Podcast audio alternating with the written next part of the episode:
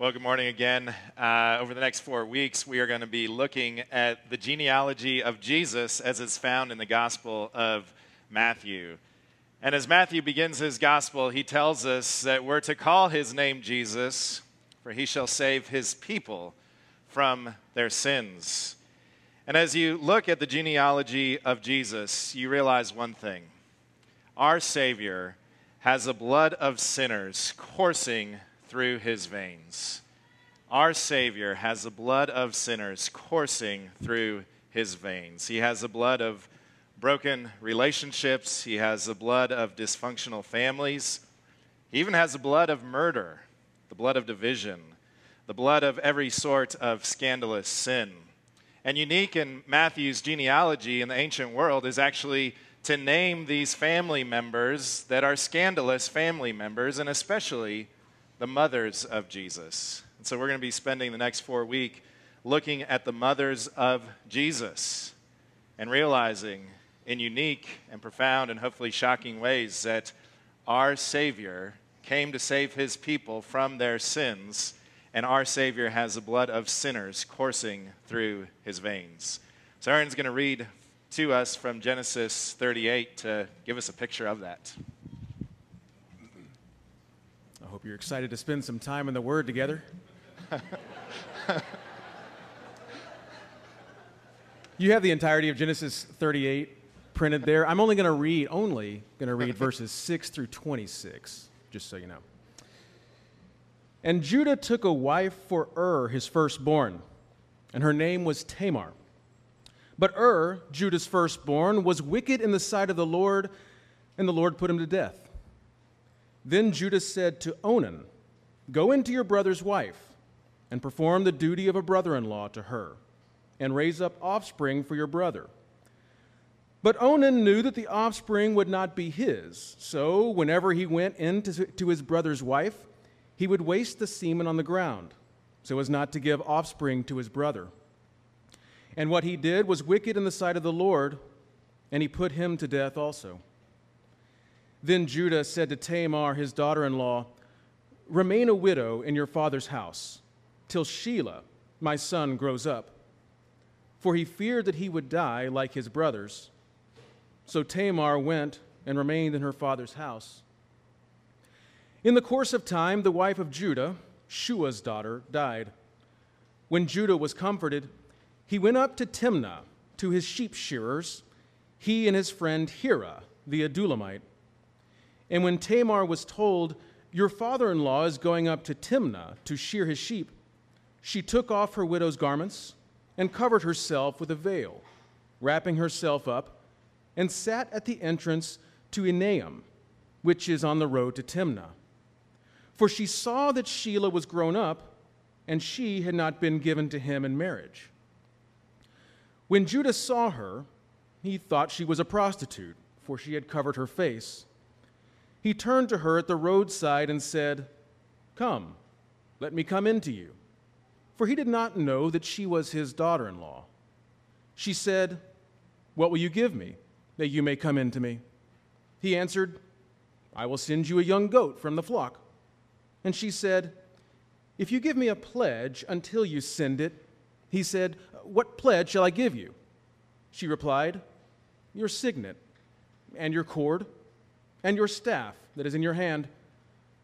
So he gave them to her, and went into her, and she conceived by him. Then she arose and went away, and taking off her veil, she put on the garments of her widowhood. When Judah sent the young goat by his friend the Adullamite to take back the pledge from the woman's hand, he did not find her. And he asked the men of the place, Where is the cult prostitute who was at Enaim at the roadside? And they said, No cult prostitute has been here. So he returned to Judah and said, I have not found her. Also, the men of the place said, No cult prostitute has been here. And Judah replied, Let her keep the things as her own, or we shall be laughed at. You see, I sent this young goat, and you did not find her. About three months later, Judah was told, Tamar, your daughter in law, has been immoral. Moreover, she is pregnant by immorality. And Judah said, Bring her out, let her be burned.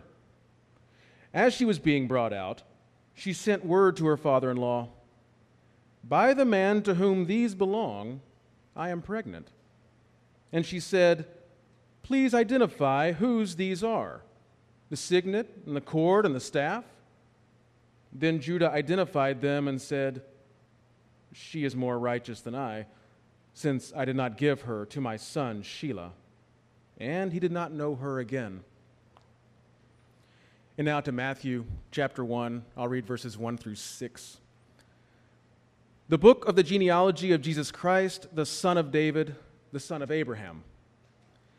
Abraham was the father of Isaac, and Isaac the father of Jacob, and Jacob the father of Judah and his brothers, and Judah the father of Perez and Zerah by Tamar, and Perez the father of Hezron, and Hezron the father of Ram, and Ram the father of Amminadab, and Amminadab the father of Nahshon, and Nahshon the father of Salmon, and Salmon the father of Boaz by Rahab, and Boaz the father of Obed by Ruth, and Obed the father of Jesse, and Jesse the father of David the king.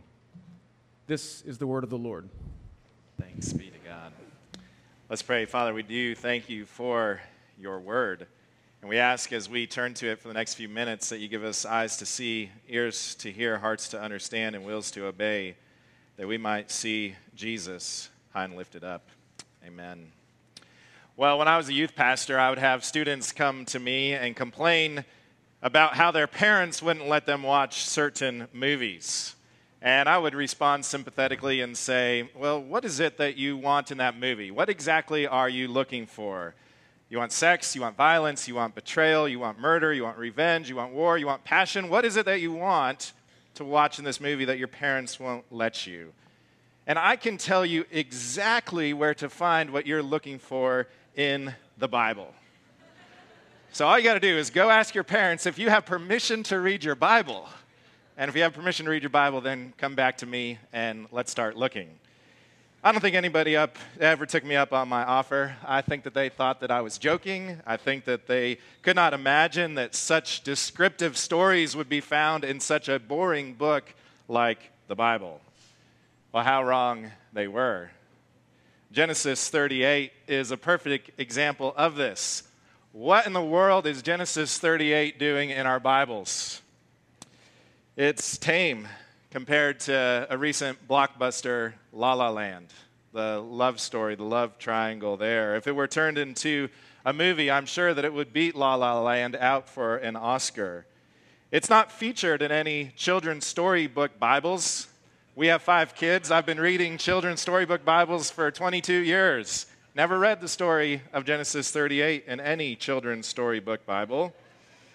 It's not a story that we preach about. In fact, as I was preparing this sermon, I searched and searched and searched for a sermon on Genesis 38 that I could steal, and there weren't any. There was one sermon out of 500 in the book of Genesis on one site on Genesis chapter 38.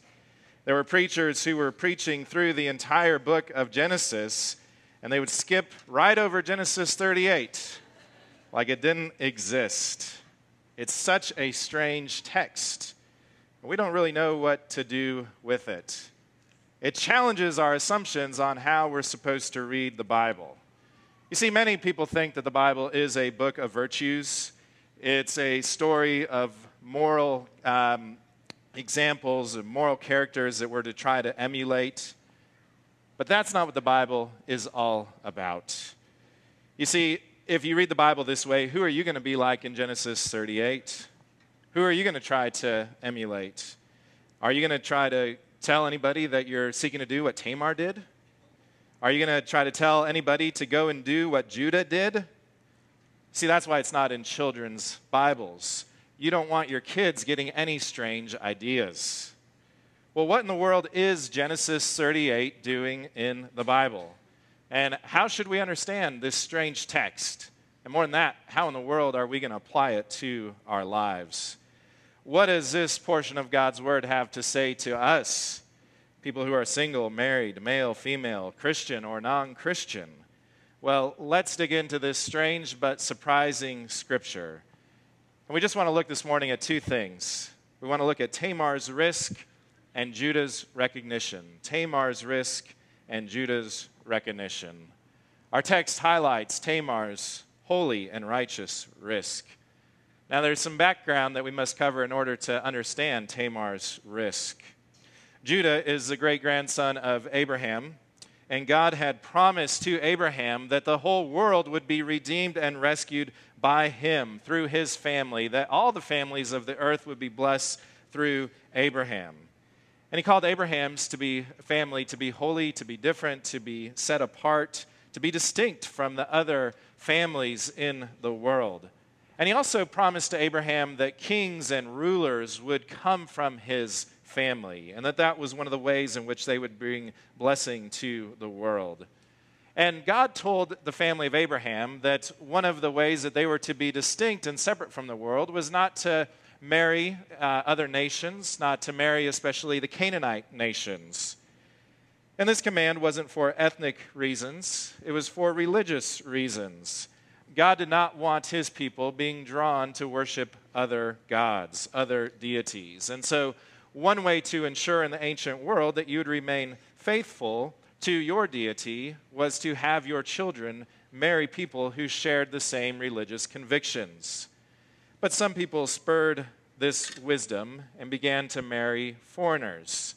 Sometimes this was done well, in a case that we're going to read next week in the story of Ruth. And sometimes this was done out of hardness of heart, out of a disregard for the wisdom of God. And sometimes the foreigners that married into the family of God actually had more faith than the people of God. Sometimes the foreigners would be the faithful ones. And that's exactly what is going on here in Genesis 38. Judah married a Canaanite woman out of the hardness of his heart. Judah's story up to this point has been complete disregard for the promises of God.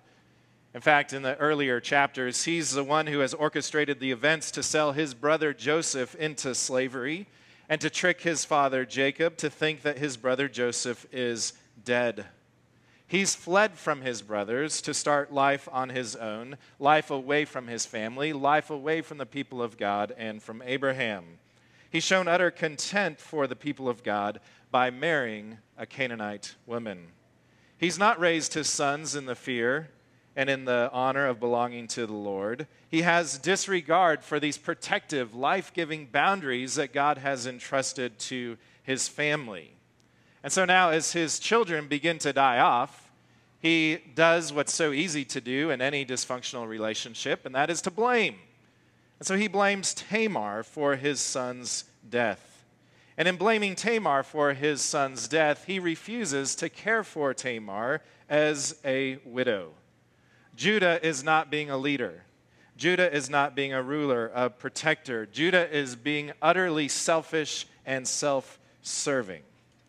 You see, it was Judah's responsibility within his family to ensure that his deceased son's lineage would continue on that there would be a genealogy beyond Judah and his sons, that his generation would continue for generations and generations to come. Ur died before he had a son, and so it was Judah's privilege to uh, see a son raised up for Ur and to continue the family line for Ur. And the custom in the ancient world, the custom in Israel, Israel was to give uh, the daughter to Ur so that Er's or to Er's brother so that his family could continue, so that a name could continue for Ur, so that Ur could have a firstborn, and so that Ur would be able to continue to have children in the world. So Judah gives Onan, Er's younger brother, to uh, Tamar, and Onan refuses to have a son with Tamar. And so God judges Onan as well. So in this family, Onan and Ur are both dead, and there's only one son left, Shelah, and he's the one by whom there needs to have a son in order for the name to continue. And Judah has no intentions of providing Shua for Tamar. You see, although Tamar has lost two husbands, it's still Judah's responsibility to care for her and to protect her and to provide for her. He's supposed to give his third son to her, but he has no regard for this duty. He has no regard for ensuring that the family name will continue. He promises that one day Tamar will be able to marry his third son, but both he and Tamar, as we read the text, know that he's lying. You see, Judah despises Tamar. He blames Tamar for the death of his first two sons, and he wants nothing to do with Tamar. He wishes that Tamar were dead. And so he sends her off back to her father's house, lonely, broke, destitute. She has no one to care for her, no one to protect her, no one to provide for her. Judah has shirked every responsibility that he's supposed to have as a leader of his family. But Tamar, she doesn't shirk her responsibility. She wants to be part of Judah's family. She wants to unite herself to Abraham's family.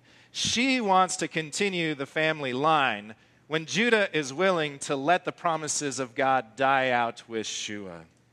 She wants to be faithful. And she's a faithful widow, still part of the family, still faithful to the family, even though Judah has spurned her. But she goes about being a faithful bride in the strangest, most surprising way. When she realizes that Judah has no intention of giving her the third son, she takes matters into her own hands. She practices risky righteousness. She takes off one set of clothes and puts on another set of clothes for a night. She exchanges her widow's clothes for that of a prostitute. She tricks Judah into thinking that she's someone else. She deceives Judah into thinking that she's an unfaithful woman. And when Judah learns of her unfaithfulness months later, Judah is outraged. And the text reveals the true nature of Judah's hard heart toward her his disdain, his hatred, and his double standard. You see, Judah's fine. Judah's okay with justifying his own infidelity. But as soon as he learns, the minute he learns that Tamar has been unfaithful, he says, Burn her, burn her, kill her, get rid of her in the most humiliating, most shameful way. You see, burning was not something that was practiced within Israel. And in fact, it wasn't really practiced within the other nations either. It was reserved for the very worst cases, the greatest criminals, the greatest offenders and Judah, in treating her like the worst possible criminal, criminal, has no love for her, has no regard for her, has no mercy for her. He does not care about her at all as one of his daughters. In his mind, she's already killed his sons, and she deserves to die immediately. Burn her, destroy her, remove her from all memory kill this wicked woman in the most painful and in the most humiliating way. That's Judah's heart toward her. And so, as they bring her out to be burned, she gives up something that she's been holding on to for a while. It's a cord, it's the staff, it's the signet ring of the man who got her pregnant. And shockingly, surprisingly, ironically, they're Judah's. And she asked Judah, Do you recognize them? Do you know them? Can you identify them? And Judah says, Yes, I can. He knows them well, he recognizes them. And with this revelation, Judah is changed. Judah is transformed. He's cut to the part, he's pierced. He has a breakthrough. He no longer sees her as an unfaithful adulterer, but as a true, loyal, faithful bride who's risked her life for the sake of her family. He recognizes her faithfulness, her righteousness. He says, She is righteous, not I. She is righteous, not I. Judah, the deceiver, has been deceived, and this deception has changed him. This deception has cut him to the heart. You see, Judah in the previous chapter deceived his father into thinking that Joseph was dead. He brought his brother's robe to his father and asked his father, Do you recognize this robe? Do you know this robe? And his father did. And his father was tricked into thinking that his son Joseph had died. And now Tamar does the exact same thing to him. She dresses up as someone that she's not. She tricks Judah the trickster with her robe. Judah brings his father a robe that he thinks ends in death. Tamar puts on a robe for the night that leads to life. Because Tamar wants Judah's line to continue. When Judah is willing to throw it all away, she believes in the promises that God has made to Judah and to his family. When Judah shirks those responsibilities, she takes holy risk. She practices righteousness in the riskiest way possible, risking her very own life. Judah recognizes all this. Judah sees her righteousness, her faithfulness, her loyalty. Through Tamar's risk, Judah is changed. And he doesn't anymore shirk his responsibilities. He doesn't anymore run away from his family. He's no longer cold and selfish and hard and mean. He's changed. He's transformed. And from this point on in Judah's story, as you read it in the rest of Genesis, he becomes someone who protects others someone who speaks up for others, someone who's concerned for others. He becomes a leader in his family. He takes holy risk for his family. He practices risky righteousness on behalf of his family. He sacrifices for his family. He's willing to give up his own life for the sake of his family as the rest of the story unfolds. He becomes a new man. He becomes a new father. Through Judah, when Judah was willing to throw it all away, kings are raised up, leaders are raised up, and uh, redeemers are announced. Tamar gives birth to twins, and the youngest Perez eventually becomes the one through whom King David is born. Perez means to break through. And through this event, Judah breaks through to become the leader and the ruler that God has commissioned him to be. And many, many generations later, Judah, Tamar, Perez are mentioned in the text that we just read in Matthew chapter 1. You see, in the ancient world, genealogies were of great importance. When we read the Bible, what do you and I do? When we get to any genealogy, we quickly skip over it. We say, I can't pronounce these names. I don't know what to do with all these strange, strange characters. But genealogies were some of the most important parts of the Bible. They're proof that God has not abandoned his people. They're proof that sin has not destroyed the human race. You see, when we read this story in Genesis 38, the story should end with Judah and his three sons. But God, in His mercy, God, in His grace, raises up somebody like Tamar who's willing to take this holy risk. And through her, these sons are born. And then through them, more and more and more sons and leaders and redeemers are born to God's people. And through Tamar, she eventually gives birth in her family to Jesus, the true Adam, the true man, the true name. Jesus didn't, his name didn't die when he died. Even though he died on a cross without having any children, without having a family of his own. Three days following his crucifixion, he rose again from the dead. And because he rose again from the dead, he lives on, and so does his name. And his name has become the name that is above every name His name is a great and final and last name, and His name is Lord. His name is Savior. His name is King. There is no other name. All these names in the Old Testament, all these genealogies that we read about in the Old Testament, they're all pointing forward to the name of Jesus, the one that Judah and Tamar and their sons were longing for. Friends, Genesis 38, it's not about sex, strange sex. It's about salvation. It's not about strange encounters, strange customs. It's about the inbreaking of God's life. It's not about broken relationships. It's about God's reign breaking out into the world.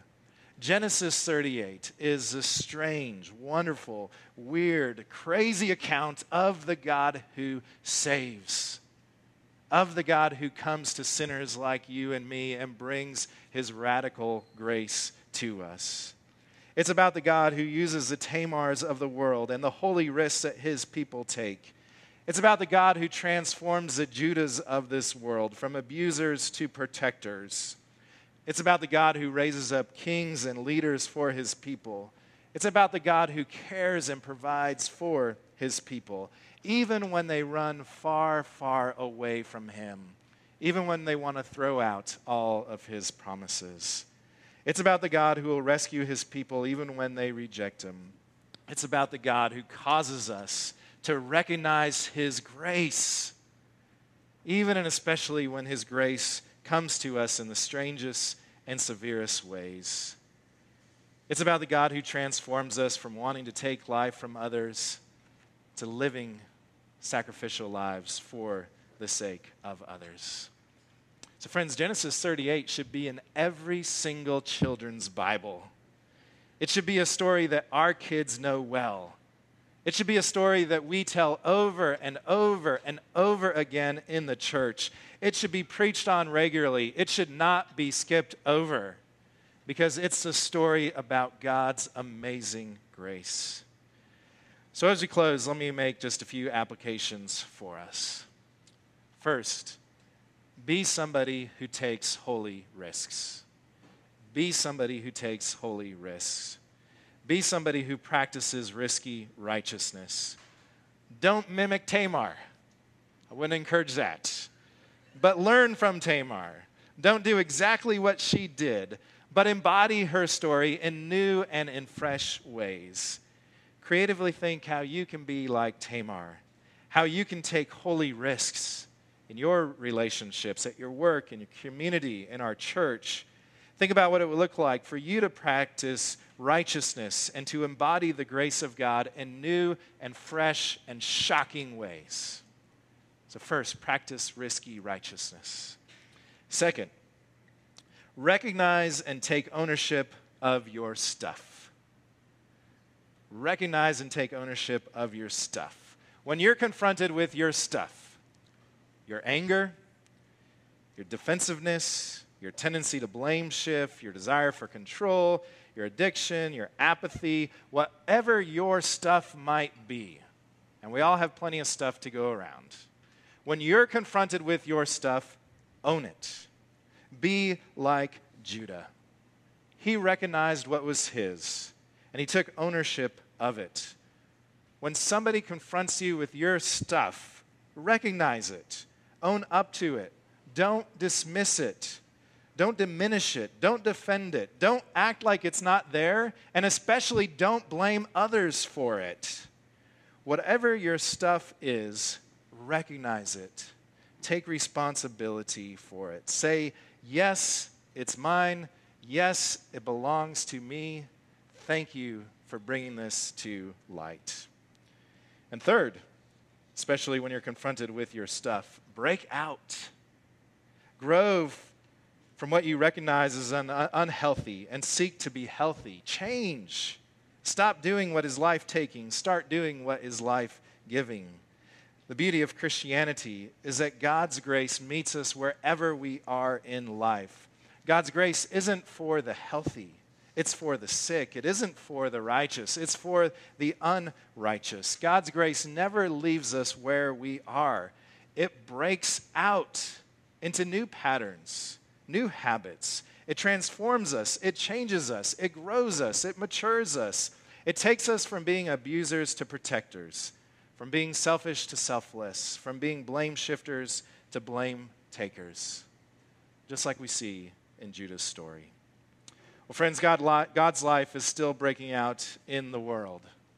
He's used throughout history people like Judah and Tamar. And he still uses people like you and me to cause his life to break out through us. Sometimes he does this in very strange ways. And sometimes he does this in normal, mundane ways. Well, let's strive to be a people and a community that makes room for the life of God to break out through us as we take holy risks for him. Let's pray. Father, we do thank you so much for this portion of your word. Lord, we ask that your life would break out in and through us in mundane and normal ways and in shocking and surprising ways. Thank you so much that your grace is greater than our sin. When we want to stop, when we want to give up, when we want to throw it all away, your grace comes to us and brings new life. Bring the new life of Christ and the new life of your grace to us even now. For his sake we pray. Amen.